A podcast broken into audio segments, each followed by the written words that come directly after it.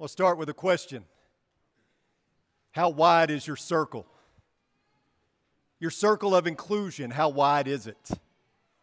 Is it wide enough to include other nationalities and ethnicities and lifestyles? Marshall Keeble was an old time preacher in the Lord's church, and he referred to everyone as brother, whether they were a member of the church or not. He called them a brother. And he got some uh, flack for that. Somebody told him one time, Why are you calling everybody a brother? Not everybody's your brother. He goes, Oh, yes, they are. Those that I don't catch in Christ, I catch in Adam, but they're all my brother. How wide is your circle? Maybe I should ask it this way How wide should your circle be? All of us know of Christians who have drawn the circle so small that they can't even stand in it. And then we probably know some folks who have such a wide circle that anybody and everybody can fit in it. So, how wide should your circle be? And think about that in terms of God, how wide His circle is. Galatians 3, starting in verse 23. But before faith came, we were kept in custody under the law, being confined for the faith that was destined to be revealed.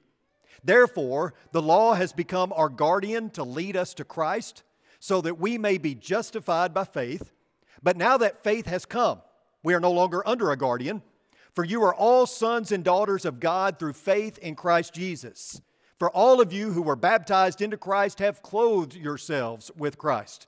There is neither Jew nor Greek, there is neither slave nor free, there is neither male nor female, for you are all one in Christ Jesus. And if you belong to Christ, then you are Abraham's descendants, heirs according to promise. In the Broadway musical Shenandoah, a rugged mountaineer, his wife, their son, and their daughter in law are sitting down to have dinner in their small Appalachian home. And right before partaking of the meal, the father says a prayer. And the prayer goes like this God, bless me, my wife, John and his wife, and no more. That's a pretty small circle, isn't it? How wide is your circle? I'll tell you what, before we go any further, let's do this. Let's get in our time machine and let's go back a little bit, okay? I'm from Arkansas, as you know, and there is a running joke about people from Arkansas. And that running joke has something to do with how our family tree doesn't fork, right? I get it. To be honest with you, it's not all that funny anymore, but somebody always has something to say to me about how you don't have to step too far out of your family tree to marry somebody, okay? One of the jokes is a guy is standing there introducing his wife and his sister, and it's only one woman, okay? So that's the idea that somehow we as Arkansans marry within our, our family. We're going to do that this morning, though. We're going to trace our family heritage. We're going to look at our ancestry. We're going to go back a little ways to see how we all come from the same place. So, look with me. First of all, remember the song Father Abraham? Sang that in Bible class, may still sing it. Father Abraham, many sons, many sons and Father Abraham. I'm one of them, and so are you. So let's just praise the Lord. That's really what I want to do. But I don't want to stop at, well, let's just praise the Lord. I want to go a little deeper. And as we dig a little deeper, we go back to the Garden of Eden, right? That's where our story begins. We all know that. Two people, Adam and Eve, lived in perfect harmony and in concert with everything else mankind, animals, plants, the earth was all in perfect harmony and in perfect concert with one another. No more earthquakes, no tsunamis, no tornadoes, no guilt or shame, no sin. It's hard to understand an existence like that, but that's what they had. However, as you know, the serpent slithers in. He entices Eve to partake of the forbidden fruit, and then Adam, and everything fell apart. What was once perfect harmony and peace was lost, Adam and Eve were banished from utopia, from paradise. They were sentenced to die in a land filled with conflict. And I'm sure you've noticed that this theme of exile plays out over and over again in Scripture. God's people find themselves in Egyptian captivity. God, the great rescuer, intervenes through a deliverer by the name of Moses, who leads them to paradise, a land flowing with milk and honey. But Israel acts just like their parents, and they disobey God's direct commands. And just like Adam, they are exiled out of paradise. And the Old Testament concludes with Israel returning to paradise, but it's not what it once was. Even though they come back to Jerusalem, the exile hasn't ended, peace is still absent, and conflict still continues.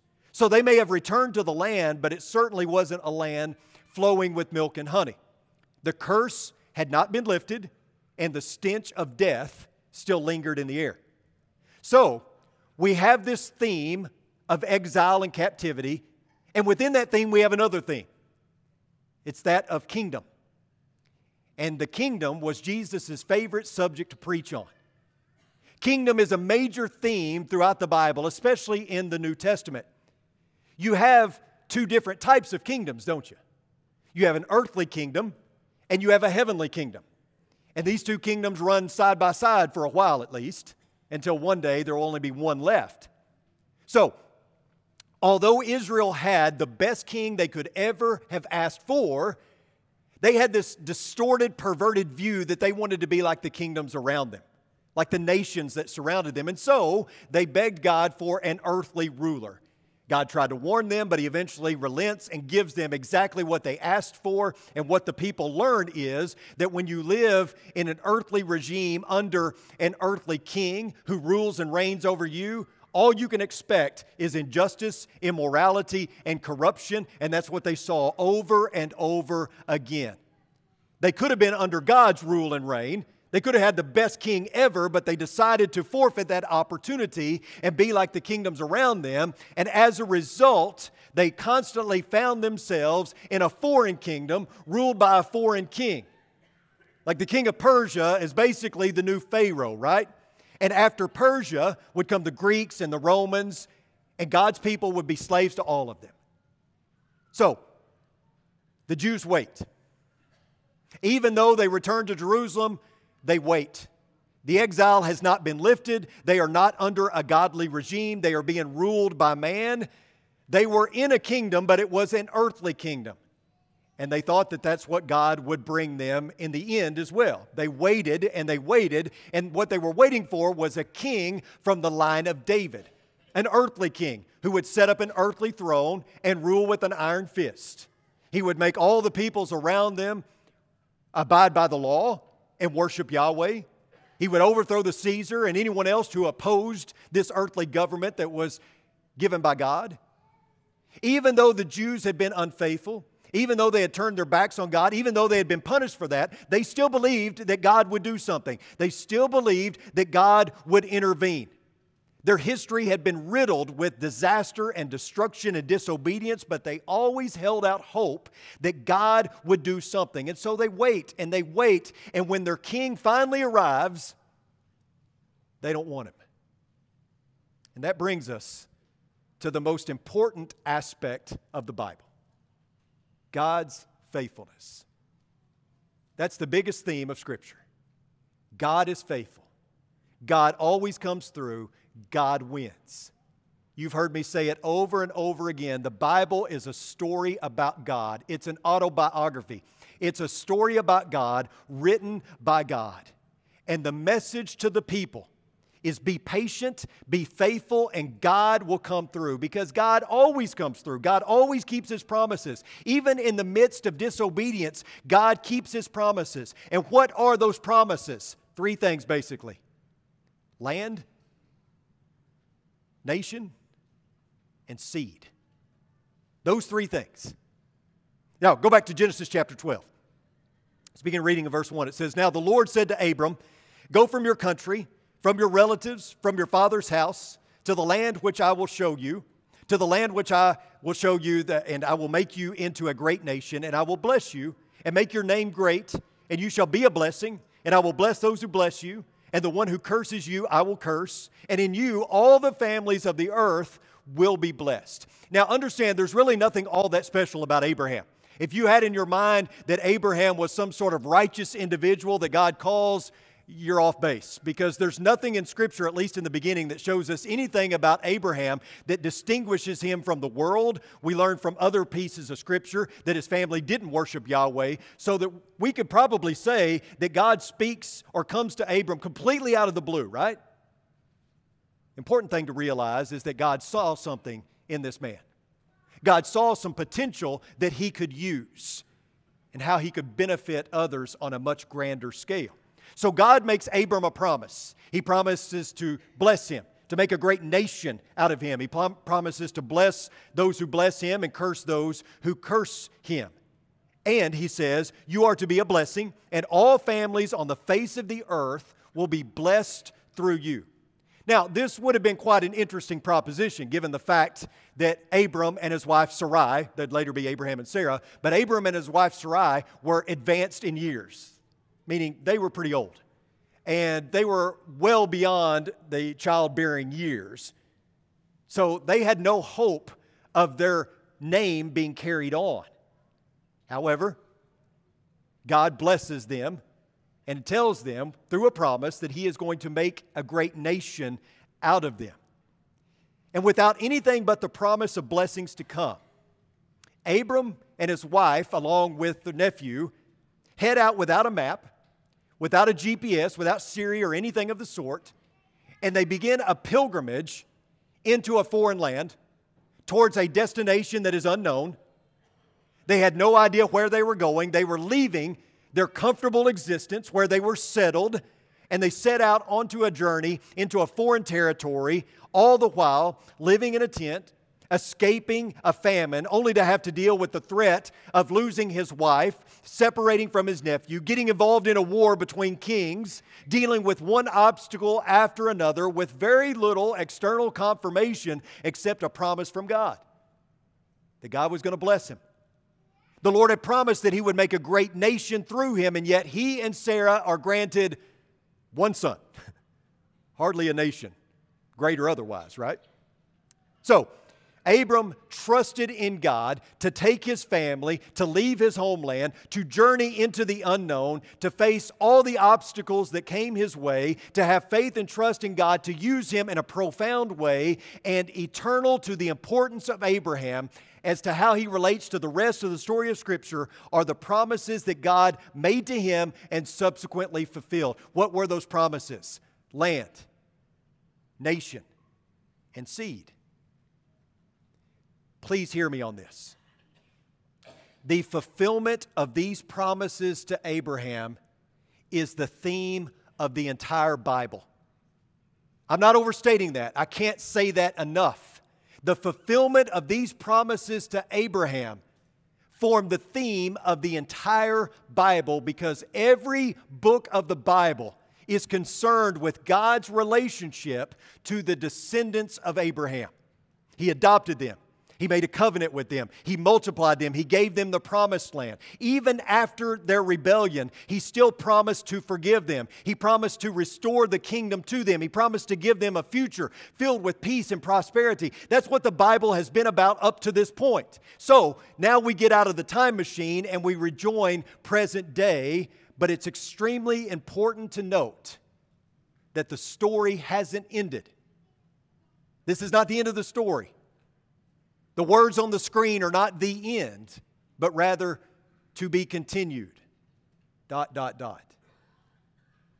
I think I've used this illustration before. I asked my wife, and my wife said, Look, Chris, if you don't remember if you've used an illustration, I guarantee you nobody else does. And probably, if I'm, if I'm being honest, most people don't remember what I preached on the week before. So I, I'm going to use this illustration again if I've used it before. But what do you think the most misunderstood page in the Bible is?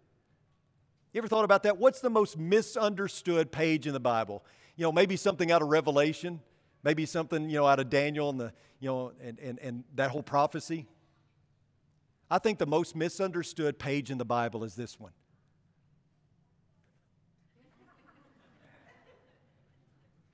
I don't know if you can read that, but that is the separating page from the Old Testament to the New Testament. The page that begins the New Testament in your Bibles. The New Testament of our Lord and Savior Jesus Christ. I think that's the most misunderstood page in the Bible. How many doctrinal errors have been made from a failure to understand what happened in the Old Testament and how it sets up what's happening in the New Testament? We see it all the time, don't we? We see people still living under the law.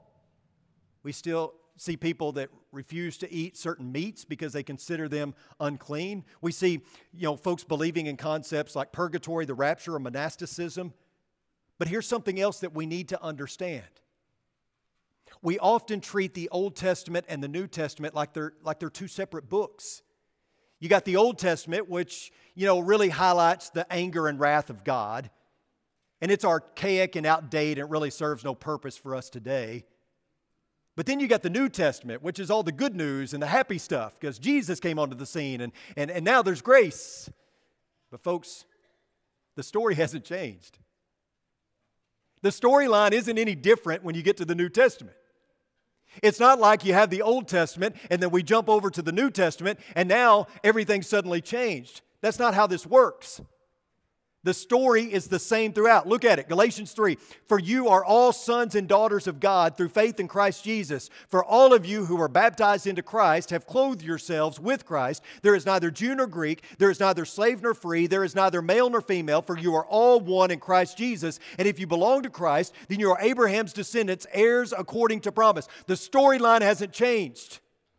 It's not like the Old Testament was all about rules and laws, and then you get over to the New Testament, and now the story is all about how to get to heaven. That's not the case. The story is the same. What has changed is that God has widened the circle. That's the fundamental change. The circle has been widened. All those who pledged their loyalty to King Jesus have become sons of Abraham and thus heirs according to promise. So, a Gentile female, a slave, a dedicated Jew, a, a Gentile landowner, all of them become heirs according to promise. Every disciple of Jesus is a descendant of Abraham, whether, whether physically or spiritually, right? Look with me at Romans chapter 8. Same Paul, he writes these words The Spirit Himself testifies with our spirit that we are children of God, and if children, heirs also heirs of God and fellow heirs with Christ, if indeed we suffer with him, so that we may also be glorified with him. Paul is keeping with the storyline. Adoption, the covenants, the glory, the law, temple worship, the promises, they all belong to Israel. In fact, one of the major questions that Paul is addressing in the book of Romans is whether or not God has been faithful to his promises. Has God been faithful? Has God broken his promises? Has he rejected the Jews in favor of the Gentiles? And Paul says, no, nothing's been broken, everything's been fulfilled. The most Jewish thing you could ever do, Israel, is to follow Jesus. Everything has been fulfilled. God has widened the circle so that both Jew and Gentile could form a new nation, a new Israel, physical descendants of Abraham, as well as those who have been adopted spiritually, are all now granted access to the kingdom. God has widened the circle to include a multicultural, multiracial people, multi ethnic people whose flesh doesn't have to be cut away, but rather they must be filled with the Holy Spirit. Circumcision was the sign you belonged to God in the Old Testament. In the New Testament, the seal is the Holy Spirit. Man had a heart attack. They took him to the hospital. He was going to make a full recovery, but the doctor told the family, Look, you can't get him excited. Do not get him excited. So, while he was in the hospital, the family learns that the man had a rich uncle that died and left him $10 million. So, how do we break that news to him without getting him excited? So, they decided to let the preacher do it. So, the preacher walks in the room, trying to be delicate, trying to figure out a way to approach it. He leads with a question. He says, What would you do if you inherited $10 million? And the man says, I don't know, I'd probably give it all to the church. And the preacher dropped dead immediately.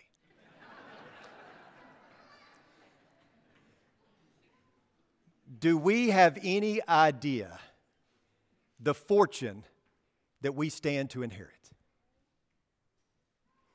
You know, I think so many times as Christians, we are heirs to a fortune, but we still act like paupers. And I'm not sure why that is but we focus on what still has to be paid rather than the incredible debt that has been forgiven, right? You know, we stand to inherit something that is greater than a bazillion, gazillion dollars, right? Something worth far more than any amount of gold or silver. We are sitting on a fortune. And yet, all too often, we don't live like children of the king. We think in terms of what we owe instead of what has been bought and paid for. We are children of God, heirs to the kingdom. And you think about what that means. Remember the beginning of this story. Go back to Genesis. It hasn't changed. The story is the same. It just includes you now. That's the beautiful thing about it. When you are baptized, you are inserted into the story. Now you are a part of this story and you are an heir according to promise. We are recipients of the same blessing that was made to Abraham. We are no longer slaves, but sons. God, in His mercy, has adopted us and brought us into His absolute possession. The old life of sin has no more rights over us. The past is canceled, and our debts are forgiven, wiped out. We enter into the family of God. We did nothing to deserve it, but God, the great Father, in His amazing love and mercy, has taken the lost, the helpless, the poverty stricken, the debt laden sinners, and adopted us into His family. So we begin a new life with God and we become heirs to all of the riches. We become joint heirs with His own Son, Jesus Christ. He loves us as if we were His only begotten, and whatever Christ inherits, we inherit. So if Christ inherits suffering, we inherit suffering. But if He inherits life and glory, then we inherit life and glory. And certainly we have. You see, the story isn't about going to heaven when you die. That's what we make the story to be, but the Bible is not about how to go to heaven when you die. It's not like we have a story over here in the Old Testament, but when we get to the New Testament, it's all about how you can be a floating spirit up in the cloud somewhere. That's not the story. The story of Scripture, the storyline is we are the new Israel. The New Testament doesn't switch the story. The story is how Israel's story becomes our story. The story is how Gentiles like you and me can become an heir of Abraham. And if we have become an heir like Abraham, then we are sons and daughters, right? And we stand to gain a fortune. Go back to God's promise to the patriarch. Now the Lord said to Abram, Go from your country and from your relatives and from your father's house to the land which I will show you, and I will make you into a great nation, and I will bless you and make your name great, and you shall be a blessing, and I will bless those who bless you, and I will curse those who curse you. And in you, all the families of the earth will be blessed. Do you see it? The three things involved in this promise. Do you see it? Land, nation, seed, right? We are descendants of Abraham. The seed of who? Jesus Christ, right? We are holy, a holy nation like Israel. And we receive as our reward what? The land, the promised land, and eternity with our Heavenly Father. Little orphan boy was sitting on the edge of his bed when one of the workers at the orphanage comes in and tells him that he has a visitor. The little boy said, Okay. And the attendant said, But before he comes in, I've got to warn you. The gentleman's pretty grotesque. And the orphan boy says, uh, Okay, I mean, that's fine. So the attendant lets the man come into the room, and nothing could have prepared this little boy for what he was going to see. This man looked like something out of a horror movie, like Nightmare on Elm Street. He was scarred from head to toe obviously having been burned severely. He had patches of hair on his head. He, he was bent over and walked with a limp. His hands were all withered. And the boy turned away in fear and horror. He said, Who are you? What are you doing here? And the man said these words He said, I know it's hard to look at me, but there's something I have to tell you. If you then decide you never want to see me again, then I will understand, I will leave you alone, and I will never come back. But please hear me out. The man went on to say that when you were just an infant, I was, I was outside working on the car, and, and the winds were blowing hard that afternoon. And while I was out, the house caught on fire, and you were trapped helplessly inside as the winds fanned the flames, and the house quickly became engulfed. And he said, I knew I had to act quickly. I made my way into the burning house, and the smoke was black and dark. I had to rush upstairs and find you, not knowing what room you were in because my sight had gone dim. And when I found you, I scooped you up in my arms and wrapped you as tight as I could, but there was no way out. No way, that is, but through the flames. So I carefully guarded you so you wouldn't be burned by the fire. And unfortunately, I became devoured by the flames. When we got outside, I had to roll around on the ground until the fire that covered my body went out. I went back in to get your mother, but it was too late. She perished in the fire. But thank God you were okay. He said, I was burned to a crisp. I was bloodied. We lost everything, and I spent many months in the hospital recovering, and I was unable to take care of you which is why you ended up here. But here I am, seeking you again. I want to take you home. And the little boy looked at the man and said, You are the most beautiful human being I've ever seen. I don't care that your hands are withered. Your face is beautiful. I don't care that you walk with a limp. I love your hair. I love you. My friends, we have a Savior that endured the unthinkable for us, a rescuer who brought us out of a dark place, who saved us from the flames. And it's not just about what he did, but why he did it. Why he went through it. Our Heavenly Father paid the ultimate price so that you and I could be called sons and daughters. And if sons and daughters, then guess what? Heirs according to promise. We have our reward. And I know you've heard me say it over and over again, but it cannot be said enough. My friends, we win. The circle has been widened. There's room for all of us in it. Let's pray. Dear Heavenly Father, thank you so much for loving us, for widening the circle. Thank you, Lord, for the promise. Thank you for being faithful. Thank you for always, always seeing it through. God, we know great is your faithfulness. Great may be our faithfulness. May we always seek to serve you to the best of our ability and to make you proud. Help us to be more like Jesus in our daily lives. Help us to be wonderful ambassadors for you. Thank you, God for all that you do for us. And it's in your Son's precious name we pray. Amen. So, as I offer the invitation, I want to tell you that my new friend, Jack Hurd, sorry, Jack, I'm going to embarrass you.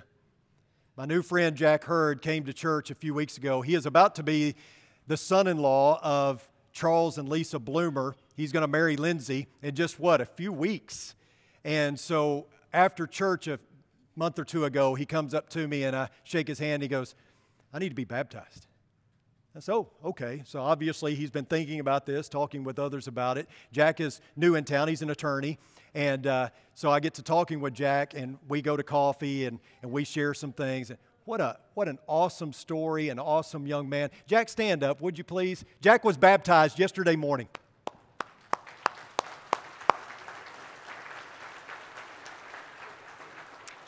Nine o'clock this morning, uh, yesterday morning, right here at the church building, and I'm so proud of you, Jack, and I'm so looking forward to to seeing you grow and develop, you and Lindsay, and that's what it's all about.